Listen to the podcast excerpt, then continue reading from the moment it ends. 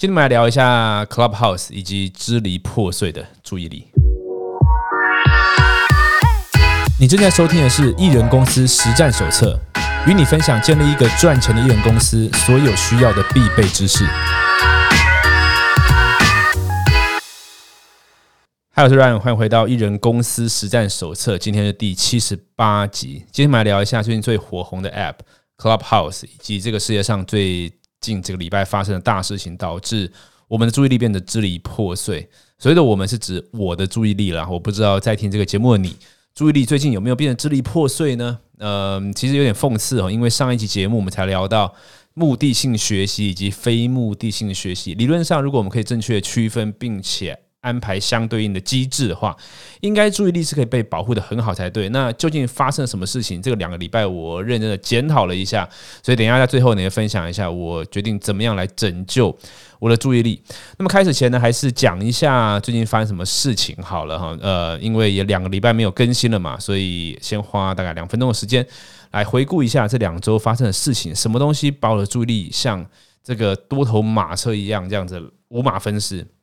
呃，首先第一个是我前阵子不是开箱了一个我新买的百平透天吗？那这个房子呢，最近刚进入了装潢期，开始施工了。那因为我这次找的是设计师跟施工的这个统包呢是分开来找的，所以我就要当中间这个中间人呐，要对很多东西的事情。那这个房子又不在我家旁边，因为我现在住台北嘛，那再我要搬到桃园，所以总之呢，就是在居中协调，然后呢，确保很多事情正确的发生。第一个，这个东西注意力。呃，把我拔走了。而且呢，前面我们讲过个概念，就是买一个东西，它的成本呢，其实不只是你花出去的钱。当你买这东西之后呢，就决定了注意力会花在上面，因为你要么要用这个东西，要么你需要研究这个东西。那么，如果你买的是很贵的东西的话，你又需要去保养、去维修。那么，房子当然显然是一个大的东西，所以你就会花更多的注意力，希望它变得更好。然后。呃，接下来又会花更多的钱，跟更多的助力。OK，那不过这可能是没有办法的。我我我还是觉得这是个好的决定，所以没有关系。这是第一件事情。第二个事情呢是，呃，因为前阵子订了这个特斯拉的 Model Three，那么呢就在处理一些呃，就研究一些车子的事情嘛。然后因为这车子也即将要来了，所以又花了很多时间去研究这些事情。所以你看很好玩，就是说我们前面讲到目的性跟非目的性学习，对吧？其实我最近花了很多时间。都是在目的性的，我没有呃没事的时候打开一些呃音档或者影片，然后在那边听，都是目的性的，但是听起来就是有点目的性太多了哈。这等下会讲到，所以呢就研究了很多特特斯拉的事情。接下来发生什么事情呢？就是前阵子大家可能看到新闻哦，这个这个 GameStop 跟这个 Wall Street Bet，就是呢呃反正简单来讲，如果不知道这个新闻的，你可以上 YouTube 搜寻 GameStop 啊 G A M E S T O P，应该。国内的新闻也都有报啦，就是在讲说，呃，Reddit 上面有一群乡民哈，然后呢，他们就是知道说这个机构要放空 GameStop 这个股票嘛，然后他们就集合众人的力量，集合这乡民的力量，说那我们要跟他对坐哈，那我们要把这些放空的呃放空这些股票的机构呢，嘎到天边去这样子，然后呢，就造成了 GameStop 股票这个暴涨。那不止 GameStop，还有很多的呃，好像是像呃 BB 啊。AMC 啊，应该是吧哈，这些股票呢都涨上去这样子。那我我我本身有没有参与呢？我事实上在这 GameStop 上面放的部位非常非常小了，我是志在参加，就是希望参与这一役这样子。那因为我觉得这是一个蛮蛮大的事情。为什么大事情？因为连带到下一件事情，就是 Elon Musk 前阵子呢在他的 Twitter 上面把他的简介换成了 Bitcoin，就是比特币啊。那那他在他不止换了这一个，他还推了很多就是跟狗狗币有关的事情。OK，这个我们在这个频道比较少讲到加密货币的一些事情。那么未来我们在我们的订阅服务里面就会讲到更多投资的事情。呃，还在设计当中哈，进行期待。那么，Elon Musk 呢，他就有推一个推推文啦，就是说，啊，我们不能去卖掉我们没有的东西，我们不能去卖我们没有的房子、没有的车子。那为什么有人可以去卖他手上没有的股票呢？我们要这个硬起来，这样有点像带领前面那群乡民进攻啊那种感觉哈。那这个东西其实呢，就跟这个区块链哈，Bitcoin 它的一些哲学是有关系的。为什么呢？因为呃，在 Bit 这个 Bitcoin 会被发明出来呢？它就希望有一个去中心化的一个货币嘛，哈，就是有点是要。不不看好传统这种金融机构，然后认为呢，传统的这种中心化金融机构呢，中心化货币呢是有些问题的，所以说呢，相信这个区块链，相信加密货币哈，这些 Bitcoin 啦、以太坊啦这些的人呢，啊，他们心中是有一种就是我要呃。活在一个去中心化的美好世界，然后呢，我要打，甚至有些人是有一种，就是我要打倒传统的这种中心化组织的这种这种概念。所以这个 Wall Street Bets 这件事情呢，它就有点这个意涵。虽然说它是在股票上面做这件事情，但是它就有一点那种味道，就是说，OK，我们我们开启了革命号这个第一枪这样子，然后带领大家往前冲啊，然后。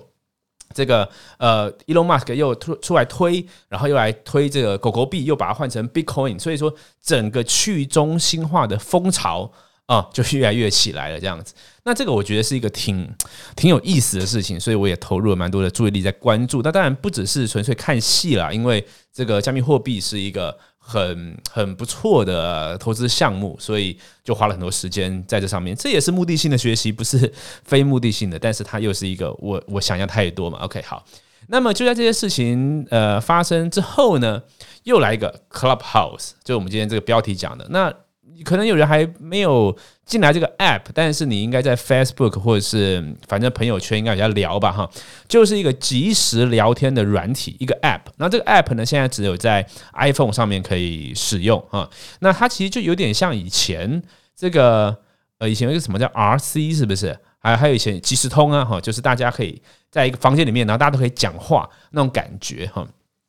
那这个东西其实在几个月前。因为我有 follow 很多国外的这些呃行销大神嘛哈，那那个时候我就记得 Russell Brunson，我第一个看到是 Russell Brunson，他就抛出来啊说。哦，这是我的 Clubhouse 啊，谁要进来 follow 我就会 follow 你这样子。然后呢，后来陆陆续续又有很多行销大神上去，然后他们就开一些房间，然后我就每天看他们在 Facebook 上面 PO 说，哦，哇，这个房间太多干货了，Clubhouse，因为它它的机制是这样啊，如果给还没玩过的人，它是你进去之后，你就可以加到一些房间里面，那这房间里面呢，就分大概两种人，一种是呃 speaker，就是讲话的人，另外一种是在下面当听众的。那任何听众只要举手啊，那这个 speaker 呢，只要就是。呃，管理员呢，只要同意你，就可以把你拉到 speaker，你就可以一起讲话，就可以一起聊了啊，不管聊什么话题，这样。那他们就那个时候就是有很多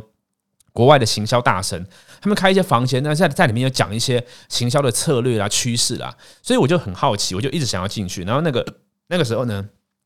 就有呃，我就因为它是要邀请制的，你知道吗？就是你不是下载了 App 注册账号就可以进去，因为它现在在限流，用这种有点像上线拉下线的方式，所以我就找了几个国外的上线哈，拉我，也可以不知道怎样就拉不进去。总之呢，就是呃那个时候台湾也没有人在讲 Clubhouse，我就一直想一直想进去，但是就不了了之。结果呢？突然间，在呃一月底的时候吧，然后有几个台湾的这个可能新创行业的人呢，哎，就先拿到了这个邀请码，然后就开始推播，然后就开始广撒出去。那这个倍增哦，人拉人裂变的这个这个效应真的是很可怕哈！就这样拉一拉拉拉，没几天呢，整个 Facebook 上面大家都是在讲说，哇，我拿到 Clubhouse 邀请码了，然后就 PO 上自己的 ID，说可以来追踪我，然后下面就很多人留言说求邀请，求邀请，求邀请，这样那。很幸运的呢，就是我在这个呃，也是一月底的时候呢，就得到这个邀请码，就进去，哎，终于看到这个。不过这个刚刚讲到有很多国外的行销大神在用这个东西嘛，其实我进去之后，我本来想 follow 那些人呢，他们现在都没开这个 room 呢。哎，这个可能是一个一个讯讯息，我们大家会聊到 Clubhouse 的一些事情。不过我就没办法听那些那些我本来想听的东西，他们就不讲了这样子哈。那我就开始玩一玩玩一玩，哇，一玩起来不得了哈！现在才大概几天的时间。但是呢，我已经严重的认为呢，我应该要把这个 app 删掉哈，或者说设定一些很严格的规矩，因为它是一个很大的注意力怪兽。我刚刚讲到的房子啊、车子啦、呃，这个投资啊、哈、呃，这个加密货币啊、crypto 这些东西呢，它都是我在做的重要的事情，所以说我花在上面的时间都是目的性的。但是 Clubhouse 呢，它产生了非常大量的非目的性学习。哦，也就是就是这东西一进来之后，就再也不是低资讯饮食了，是超级多，呃，甚至很多是垃圾资讯的饮食哈。好，那刚我刚我刚刚已经讲了一下这个 app 的运作的机制嘛，我想我这个 pocket 上的时候呢，应该有很多人已经也收到邀请码可以进去了，我就讲一下我的目前的观察，跟我打算怎么使用这个东西，或我会不会使用哈。那我把这个上面呢分成呃两种类型的人哈，一种是生产者，一种是消费者。当然，因为 Clubhouse 的性质，就是说你进去这个房间之后啊。会被你举手，管理员这个房间的规则是大家可以一起聊的话，你是被拉上来的。所以说，它跟传统上你听这个 podcast，你就是一个消费者嘛，啊，不太一样。你随时可以从消费者变成生产者的逻辑。那我们这个节目是艺人公司实战手册嘛，讲很多个人品牌内容行销的事情，所以我就把它分成生产者跟消费者。生产者就泛指说，你本来就是个创作者的。那现在这个东西。你呃，我我我看到了什么？那可能怎么可以可以怎么使用？好，我们先讲下生产者。生产者它的好处是什么呢？呃。在非常早以前，我的 YouTube 频道有一集的影片在讲说，直播还是录影好。我把持的观念是什么呢？我把持观念叫做不完美行动嘛，就是说怎么样可以让你最快的做出一个内容，这就是一个好的方式哈。那直播的特色就是你直播键按下去就头洗下去了嘛，啊，就十分钟之后就一定会有一个影片出来啊，不管你讲的好讲的坏。那录影因为有一个可以重来的性质，所以说你说讲不好之后啊，你就想要重来一下，甚至想要修修剪。对吧？哈，好，但是这个这个 Clubhouse 呢，它要比直播更快，为什么？因为它的自由度要少，又少一层，就是没有影像这件事情。所以我任何时候只要只要开这个房间，OK，我就开始在创作了哦。当然，这个创作它原生是没有被录下来的，那它也有一些明文规定说，呃，这个你是不能录的。哦，那后后来我知道，就是说，呃，要录的话，就是。在场的人要知道啊，所以说你如果在开房间的时候啊，似乎是你有讲说这个是会录下来的，诶，这好像就好像就是 OK 的。那总之呢，它是一个超级快的创作，超级快的创作，而且呢，又是因为它的这个原生的特性呢，是人拉人拉人嘛，所以我们一进去之后呢，我们看哪些聊天室可以进去的时候，我们就看说，诶，他会看你有 follow 的人哈，你的好友有在的房间。所以说，其实呢，我们就看到有一些可能本来是素人，当然在这里面，我们看到很多是本来就是大的 KOL，或是甚至是艺人，他一开这个房间，哇，就很多人跑进来哈，几几百人，甚至一两千人这样。可是我们也看到一些素人啊的状况，就是说他可能刚才开他的标题下的不错，然后呢，用人带人的方式，本来你在 Facebook 做直播，可能只有或许五个人看，八个人看，但是这边经由人带人的方式呢。呃，你可能可以开一个三十人、四十人的聊天室，而且其实进进出出、进进出出，可能创造的是一百个人以上的观看。因为我有做一些测试，我刚进去的时候是没有任何 follower 的，然后我就试了一个标题，这个标题就是我们今天 p o c k e t 的标题，我写 Clubhouse and 呃支离破碎的注意力，诶，就有很多人进来，进来之后他就说啊，我是因为看到这个标题觉得很有兴趣，就进来啊，所以他对生产者来说似乎是一个很快创作。哦，因为我们讲创作的这个本质，如果你真的切到最低性原理，就是你有某些讯息跟要要要接收讯息的人分享嘛，然后他呢就是用讯息在交流，那这讯息留不留下来，那是另外一件事。像我在台上做演讲，然后他没有录下，可是也是个创作嘛，对不对？只是他没有留下，还是个更即兴的。OK，好，所以它的好处是快创作。然后呢，它短期导流呢，目前看起来是不错的哈。然后再来一个，对于生产者来说呢，它是一个跟粉丝哦，就是呃，我不太喜欢讲粉丝这个字，就是跟听众啦，可可以就是你传统上知道的，呃，像 Facebook 以前那叫 fan page 嘛，就是 fans 哈，就是追踪你的人呢，他的距离变得更短啊。所以对于一些创作者来说呢，他如果想要做一些类似像粉丝见面会这种东西的话，诶，在上面做，感觉就会就会挺好的，因为成本很低。然后它可以开开放式的房间跟关闭式的房间，所以说或许你可以用某个机制，呃，在你原本的这个社交媒体平台啦，做一些机制，不管是收费的啦，还是各种活动，哎，然后让一群人呢可以在一个呃比较封闭的房间里面做交流，那好像就达成了这个算是提升呃。观众满意度的一个一个做法，OK，好，这生产生产者的一些一些特性嘛，好，那但是呢，它有什么缺点呢？哈，缺点是什么呢？刚刚说原来它是快创作，对不对？我们现在是讲生产者的部分哈，虽然它是快创作，但是呢，它其实还是花时间的，因为这花时间又跟消费者会连在一起，因为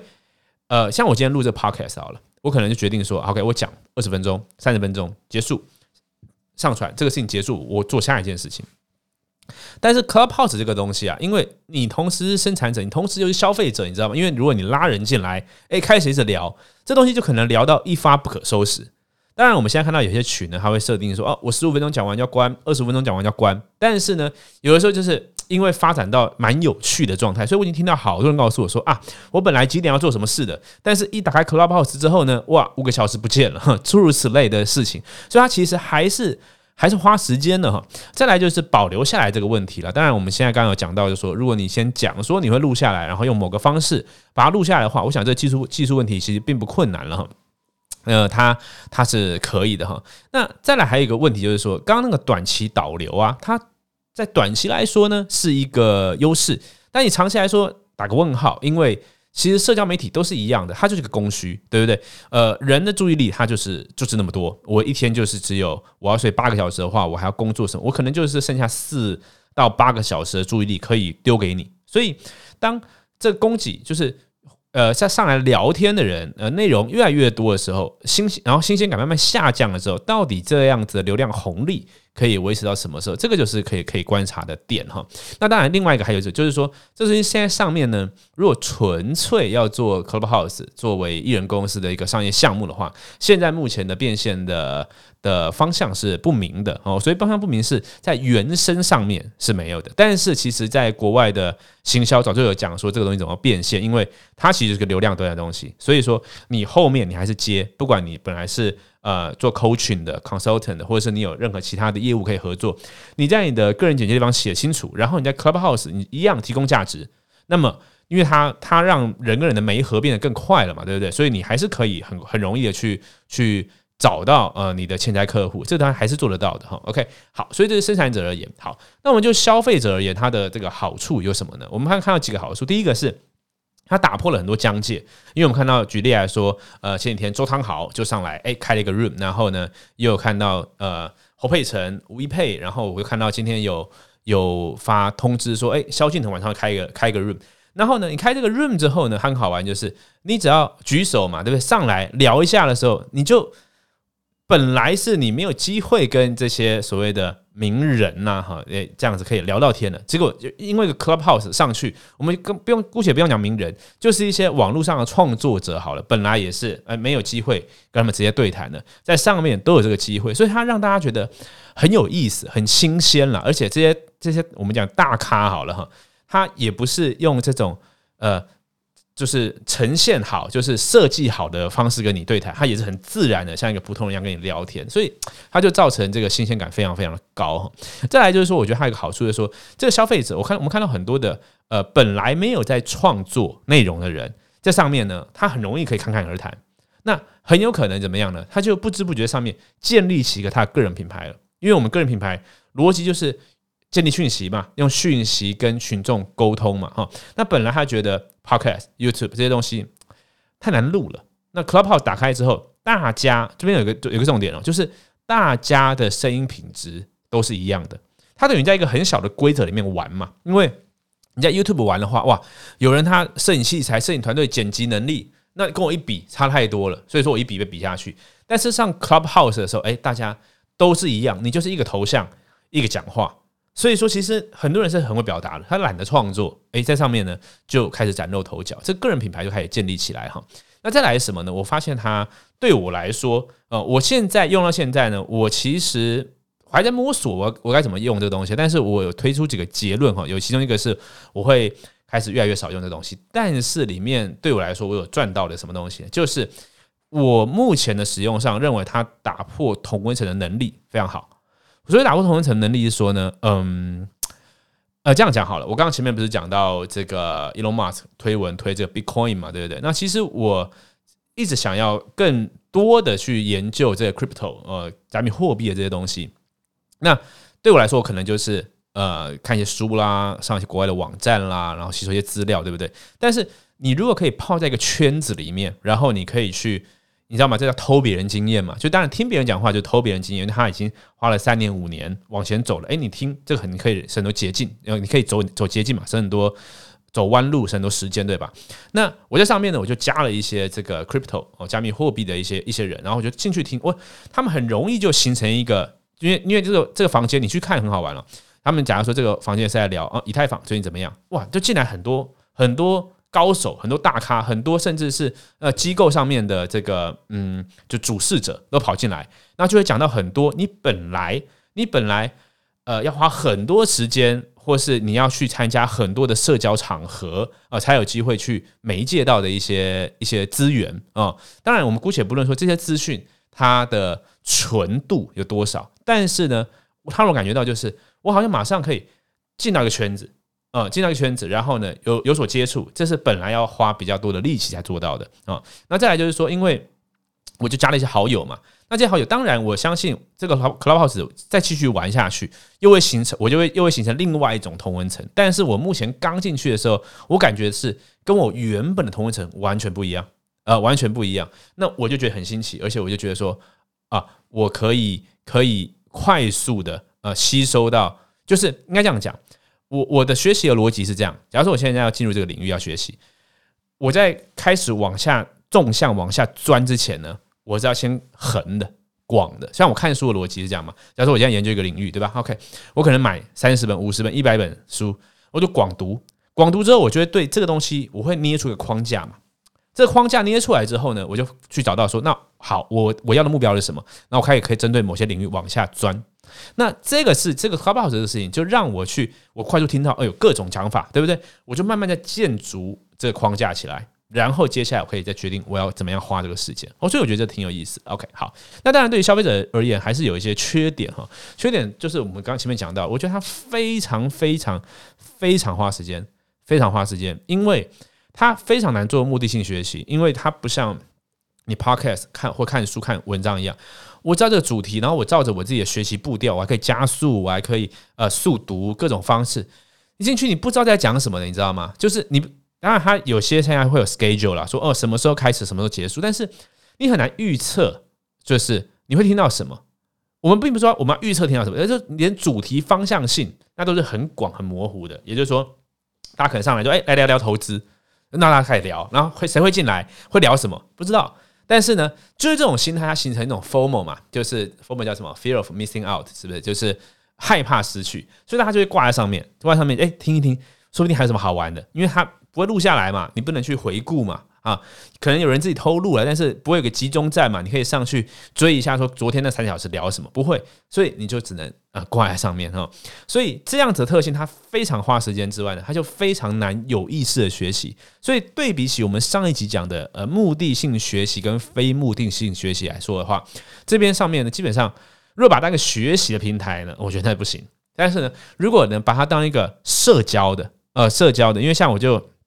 有印象，我刚刚不是要呃研究加密货币嘛？我就加了一些人，我进去有人开一个房间，那房间现在人很少。他看到我，他说：“哎，我看到有个 Ryan Wu，然后他就把他拉上来，他说：‘哎，我其实我印象中我在 Facebook 看过你的广告。’那就开始聊一下。那这个人是我完全完全本来不会认识人，那他是做加密货币相关的嘛？那我们就聊了一下之后说：‘哎，那之后如果有什么讯息的话。’哎，可以互通有无一下，这样哎，马上就是一个社交的一个场合，就有点像是你平常参加线下的那种社交活动，所以它是社交的话是不错。再来就是说呢，我觉得对于广泛的建立起一个。这一个专业圈的框架，因为上面有一些啊，像举例来说，上面有什么在讨论喜剧的、讨论烹饪的啊、讨论这个摄影的。你，进去之后，他们就开始聊啊，说哦，聊一些，有时候会聊一些幕后花絮嘛，你就很快的去知道一些事情。那他当然不是一个做学问的方式啊，但是呢，是一个就是沉浸式的吧，哈，沉浸在里面，哎，或许会。学到一些东西，至少我目前听到，呃，尤其是呃，crypto 的呃，加密货币的里面的一些讨论，我感觉是蛮有意思的，就是有些蛮高质量的东西。OK，好，好，那么整合来说呢，这个 Clubhouse 呢，我刚刚分析了一些我现在看到的点嘛，哈，那么。当然还有一些玩法，呃，我这边就先不多说，因为我有也是有跟一些人讨论说，那这些怎么经营啊什么？我先讲一下我在使用上，我觉得现在我们要怎么做？第一个，我们还是要去理解那个目的性学习跟非目的性学习的这个区分啊，因为有这个区分之后，我才能够设定时间嘛。因为这东西你现在已经不是要不是要多多益善了，因为其实很少东西是你真的失去会怎么样的。所以说，我们不能被这个 formal 的情绪绑住啊，不能被这种啊失去就就完蛋的那种情绪绑住。我们要理解目的性学习、非目的性学习。好，可是那我们就要回过头来，我今天不是检讨嘛，说那为什么我最近的注意力变支离破碎呢？哈，呃，我两堂很重要的课，我们先讲这两堂很重要的课，再来看一下 Clubhouse 怎么做哈。呃，两堂重要课是第一个，第一个我想要干嘛？我想要在单一个时间完成太多事情。OK，就是这些事情都是已经是在我的目标设定里面啊。哎，讲到目标设定，插个插个话好不好？今天七十八集嘛，其实七十六集的时候，我是不是一直讲说下一集要讲的目标设定，对不对？好，但是那个课我已经讲过三次了，然后就在现在其他的场合了。然后我打算应该下一集会讲，因为就讲的有点腻了，哈，就是有时候讲一些自己喜欢的东西。其实创作就是这样，如果你也是创作的话，我蛮推荐就是，反正你觉得什么有 feel 讲什么，那讲起来也比较有能量嘛。所以那个我会讲的哈，在下一集讲。好，拉回来，第一个就是。我想要在同一时间做太多事情了，而这些事情当然当然是在我目标设定里面已经设定过了，但是它它长期来说都是会发生的哦，长期来。但是如果你把一个你硬要把一个三年啊要发生的事情呢，硬要卡在全部都在一个月里面发生的话，那就会产生比较多焦虑啦、压力的感觉啦，然后呢就会开始。注意力变得很分散哈，所以这种时候，其实我就会在桌上呢摆这个少但是更好，The One Thing 啊，八十二十这类型的书，哎，提醒一下自己，其实还是要聚焦，还是要聚焦。那第二个呢，就是我对于对于这跟第一个呼应的哈，但是呢，呃，简单讲是没有足够清晰的目标，这样讲有点矛盾呢。就是说，刚这些既然都是目的性的学习嘛，对，怎么会没有清晰的目标呢？我觉得是在目标的划分上。哦，划分上，也就是这些事情，它不一定是在现在同时要发生的啊。那当然有可能就是生活就是这样，就是在一团混乱中前进哈。我也是拥抱这概念的，但是我感觉还是可以更有一些轻重缓急一点。就是我们之前讲过的，呃，一年十二周的概念嘛哈。今年会有四个，四个十二周，那就是四年嘛哈。今年其实可以花四年来做。所以，呃，轻重缓急还是可以稍微调整一下，这是我给给我自己的一个提醒了哈。所以，如果推如果呃顺着这东西走的话，Clubhouse 怎么做呢？我们该怎么做呢？我觉得一个很重要的体会是这样：就是当你注意力这里破碎的时候呢，其实我们没有在过生活啊，就是其实生活推着我们走，推着我们走的时候，其实幸福感是降低的。然后呢，其实是。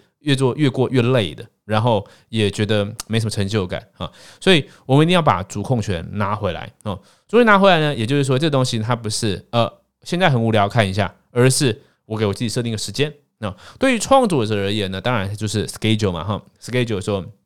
他几点的时候要上来讲什么话题啊？他作为一个引流的方式，作为一个即时创作的方式，我觉得这个是是有市场的，这是可以做的哈。那么对于消消费者来说呢，我目前打个问号，打个打个问号，就是说，因为除非你 follow 的人有 schedule，不然你也不知道谁什么时候上去，对吧？哈，所以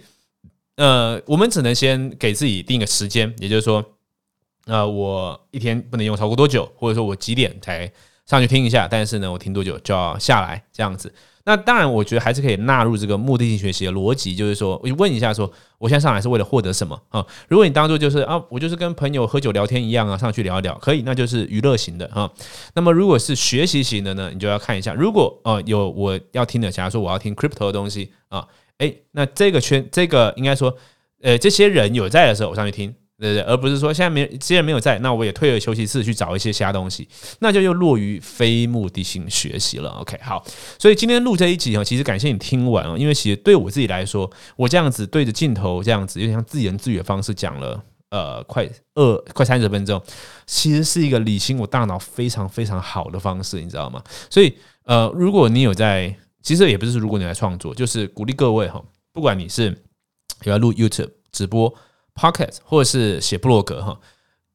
不断的输出是一个理清我们自己思绪非常非常重要的一个工具一个方法啊。那经由我这样讲过一轮之后呢，我感觉到我自己的感受哈，大脑的清晰的感觉又更清晰了。所以希望这支离破碎的注意力呢哈，在就在今天我录完这集之后呢，还有不断的。就慢慢的拼凑回来，OK，好，那么以上就是这节节目，在接下来下一集呢，就会来讲一下这个刚刚讲上次讲的目标，还有我们的这个呃 RW 的订阅服务，叫做现在暂时名称叫 RW 人生工具箱，里面就会讲到一些生产力的工具、幕后花絮、一些投资理财的，就是背后的一些操作的，就是实际的操作，OK 啊，还有一些有些有些内容是这样，就是有些内容是我有概念，然后我想要录，可是我可能会。等半年后、一年后才录出来。但是如果是在我们的比较私人的这个 club 里面哈，订阅的这个这个社团这 group 里面呢，我就可以比较及时的，然后每个礼拜可能上一下说，OK，我最近在投资什么，我最近打算做什么尝试，然后呢，我最近有什么在看什么书，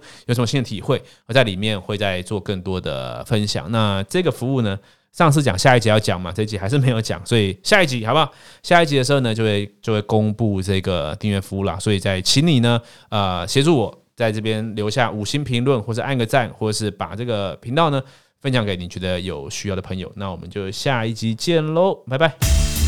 如果你对于影片或是音频节目创作有兴趣，但是你不确定要怎么拟稿、怎么下标、怎么剪辑，才能做出好的作品，发挥出最大的效果。